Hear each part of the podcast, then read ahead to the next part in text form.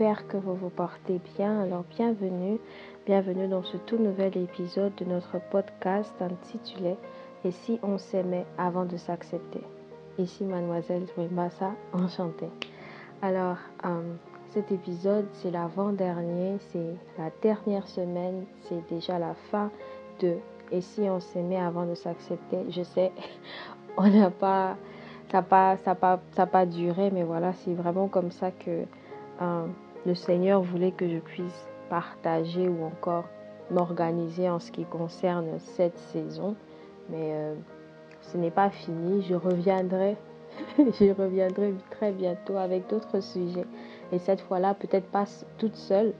Euh, donc voilà, aujourd'hui, aujourd'hui, on va parler de quelque chose d'autre. On va parler de la, euh, du concept self-confidence. Déjà, dans le deuxième épisode, nous avons parlé de l'amour de soi. Ensuite, au troisième épisode, on a parlé de l'acceptation de soi. Donc, on a parlé de self-love, self-acceptance. Et aujourd'hui, on parle de self-confidence.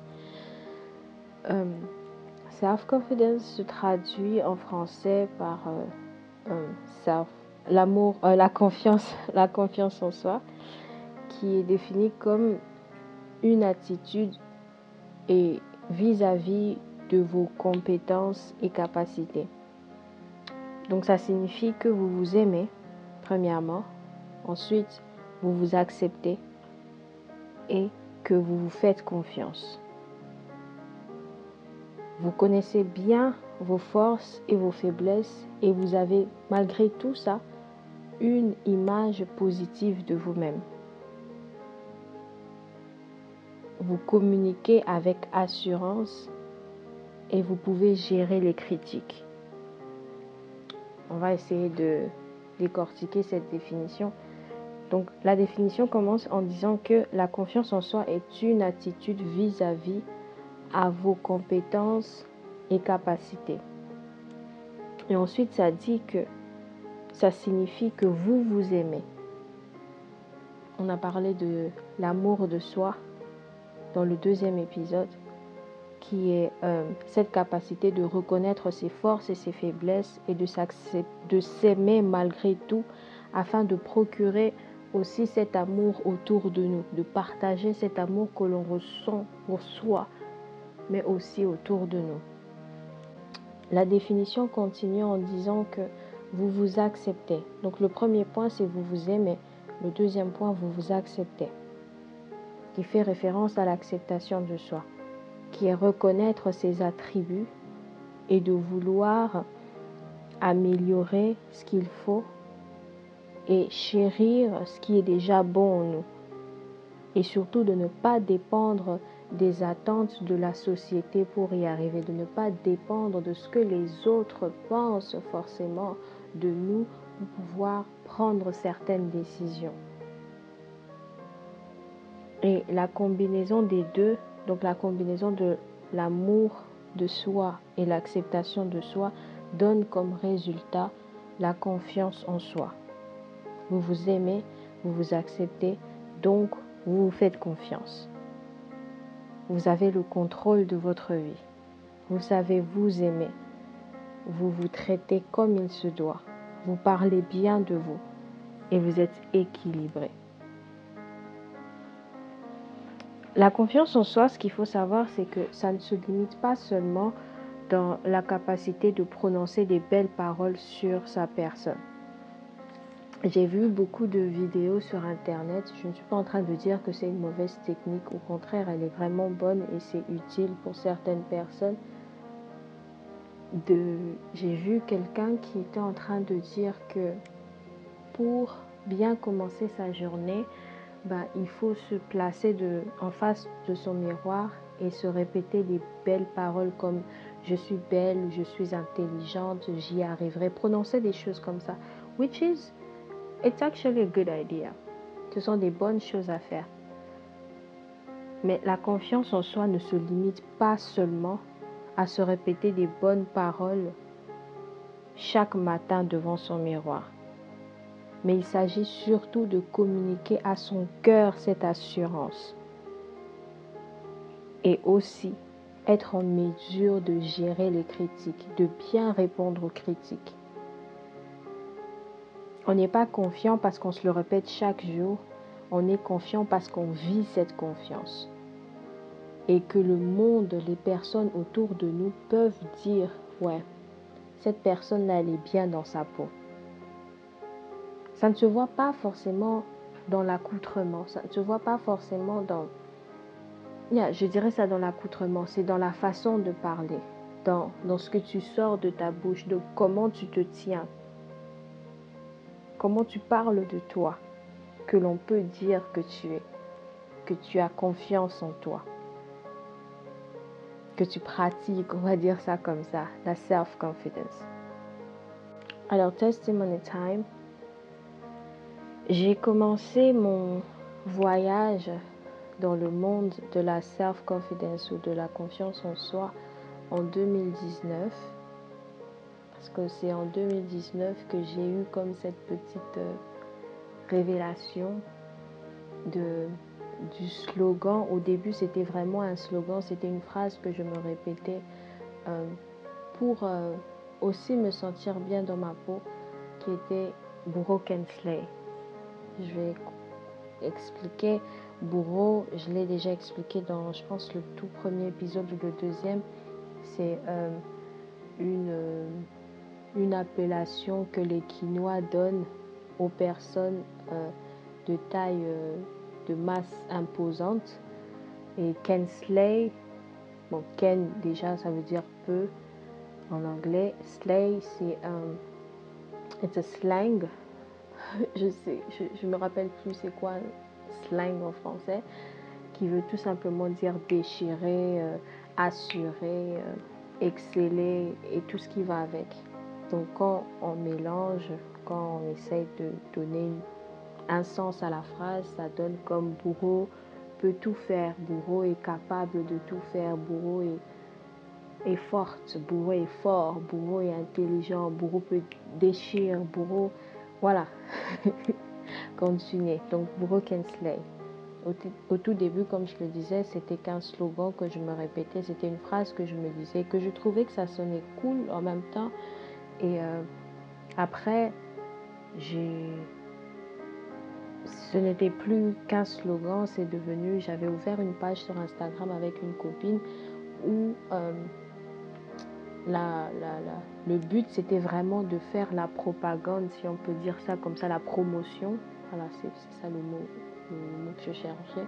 La promotion des personnes en masse imposante. Et, c'était généralement des femmes. Donc, on postait plusieurs femmes qui voulaient bien être postées, qui parlaient un peu de leur vie en quelques mots et tout. Et ça a encouragé certaines, certaines demoiselles. Moi, j'avais pas mal de messages où euh, on me disait, voilà, j'aime bien ce que tu as créé et tout. Donc, euh, voilà, c'était plaisant, c'était, ça a aidé certaines personnes. Et euh, glory to God.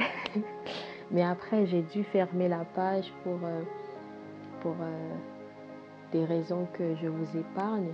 Mais j'ai réouvert la page il n'y a pas très longtemps euh, Bourreau Kensley qui est disponible sur Instagram. Donc vous pouvez juste taper ça et vous allez trouver ou encore sur ma page, euh, sur mon compte Instagram, vous pouvez avoir aussi accès euh, à, au compte Bourreau Kensley. Donc pour revenir sur ce slogan qui est devenu un pseudonyme parce que beaucoup commençaient à m'appeler comme ça. beaucoup de personnes commençaient à m'appeler Broken Slay J'étais comme l'image, la tête de Burro Kensley. Et euh, de par Burro Kensley, j'ai eu comme cette euh, opportunité ou encore, ça m'a ouvert les yeux sur euh, certaines choses que je ne pensais pas que j'aimais, certaines choses que je ne pensais, que je ne considérais pas comme, entre guillemets, comme une passion mais c'est devenu le cas avec, euh, avec le temps. Donc, Brooke Kensley m'a poussé à me lancer au mannequinat. Euh, pendant 2-3 ans, si je ne me trompe pas, à trois reprises, j'ai défilé pour euh, trois différentes, différentes activités. Et je vous assure que je me sentais bien. J'étais, à chaque fois, j'étais la seule bourreau de, du défilé, quoi. Et je me sentais bien. C'était des défilés de 30 à 45 secondes où je n'avais que 30 à 45 secondes pour exposer un vêtement. Mais je, je me sentais tellement bien dans ma peau, je me sentais tellement dans mon élément. J'avais l'impression que je faisais ça toute ma vie. En fait, j'étais tellement bien dedans que euh, c'est quelque chose que je ne voulais plus arrêter. Mais malheureusement, avec le temps, mon emploi du temps, les cours, euh, c'était difficile de, de, euh, de me retrouver encore sur la scène comme ça. Donc, Bourreau Kensley a à réveiller ça en moi. Je ne sais pas si je peux me permettre de dire réveiller, mais voilà, ça a réveillé ça en moi. Mais ça a aussi réveillé l'autre côté qui est euh, la photographie. Je pense l'autre côté du mannequinat qui est de se faire photographier. Euh, déjà, je pense, je pense que ça a commencé entre 2013 et 2014. Ça, c'est bien avant l'existence de Bourreau Kensley, mais il y avait comme, il y avait comme euh, quelque chose qui avait déjà commencé à ce moment-là où je me rappelle bien, je n'oublierai jamais, il y avait une copine à moi qui avait euh, organisé une séance photo pour son anniversaire. Elle voulait faire une revue pour son anniversaire. Et elle avait invité ses copines, elle avait invité certains de ses amis pour participer euh, à la séance photo. Et elle avait invité un photographe euh, qui est euh, suffisamment reconnu aujourd'hui. Je préfère taire le, nom de tout le monde. voilà, c'est mieux comme ça. Qui, voilà, il, faisait du bon boulot, jusqu'aujourd'hui fait toujours du bon boulot. Quand il est arrivé, il a commencé à faire des photos. On a commencé à faire des photos ensemble. Il a préféré qu'on fasse des photos ensemble et ensuite on allait commencer à faire chacune à son tour. Quoi. Donc on a fait les photos ensemble. J'étais pas très à l'aise parce que je savais pas comment, je savais, je savais pas où me mettre en fait. Je savais pas comment poser. Je savais pas si je devais sourire, je ne devais pas sourire. Mais j'essayais de regarder un peu ce que tout le monde faisait et j'imitais. Et euh, ensuite c'était le moment de faire des photos toute seule. Et il a photographié tout le monde et je pense que j'étais la dernière ou l'avant-dernière. Je ne savais pas où me mettre, je ne savais pas quoi faire. Il m'a orienté vers un endroit où il pensait que voilà, ce serait euh, bien par rapport au cadre, je ne sais pas quoi, quelque chose comme ça. Et euh, voilà, il me dit, vas-y Sarah, pose. J'étais genre là. Euh, je ne sais pas euh, comment poser, je ne sais pas ce que je dois faire, je ne sais pas.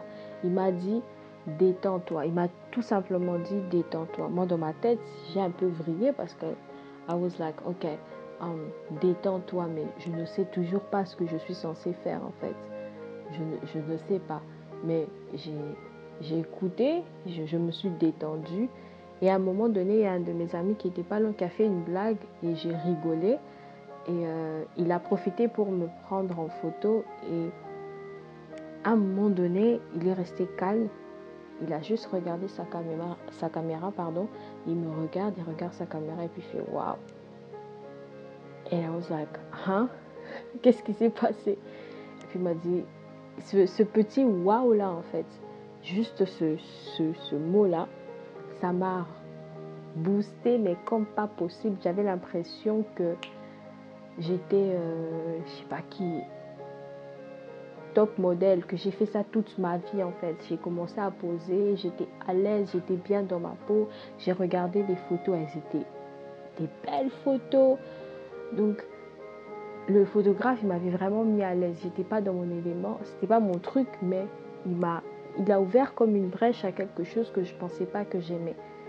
Et pendant un long moment, j'ai plus eu de séances de photos et tout quand je suis, quand j'ai, commencé avec Bourreau Kensley, les opportunités se sont présentées où j'avais beaucoup quand même de séances photos et je me sentais un peu plus à l'aise. Aujourd'hui, c'est, je dirais pas c'est mon domaine, mais je suis vraiment confortable derrière euh, euh, en face de la caméra, je n'ai pas de problème avec ça.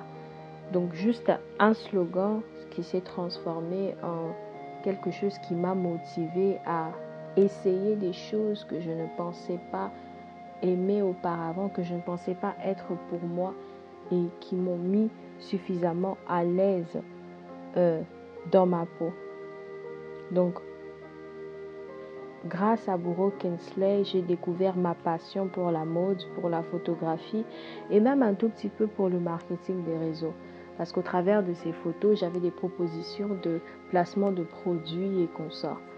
Donc, j'ai même découvert la force que j'avais en moi de bien gérer les critiques. Parce que je le disais au début, euh, la confiance en soi ne se limite pas qu'à des belles paroles sur soi, mais c'est aussi la, la capacité de bien gérer les critiques négatives.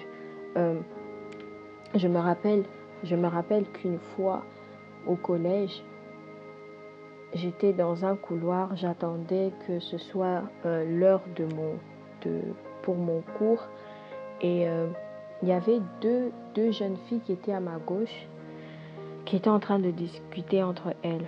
Et je ne sais pas pourquoi, elles, elles se sont mises à parler en lingala. Et je pense qu'elles elles se disaient en lingala, elles pensaient que j'étais sud-africaine. Parce que je ne sais pas pourquoi, pour certaines personnes, quand j'ai les cheveux un peu plus courts, je ressemble à une Zoulou. Alors elles se sont mises à parler en lingala et euh, il y a qui, qui y a l'une qui dit à l'autre, euh, regarde cette fille, et en parlant de moi, regarde cette fille, elle est, elle est vraiment belle. Et sa copine qui lui répond en disant, oui, tu as raison, elle est belle, elle a un beau visage, mais si elle maigrit seulement, ben, elle sera parfaite. Elle dit ça en lingala. Moi, j'étais à côté, j'étais genre, j'ai rien demandé, je suis tranquille dans mon coin. Ça commence à parler de ma perfection qui dépend de mon poids. Euh, ayo, c'est les macopas, on se calme un peu. Like, il n'y a pas à dire des choses comme ça en fait. Comment ça si seulement je maigris? Je ne peux pas tout simplement être belle avec mon surpoids en fait. Et j'étais restée là, je n'ai à l'intérieur de moi, j'étais en train de bouillonner vraiment, j'étais pas bien. Mais euh, j'ai commencé à me répéter Bourreau Kensley, Bourreau Kensley. Et je me suis rendu compte que cette phrase-là est vraiment restée dans ma tête.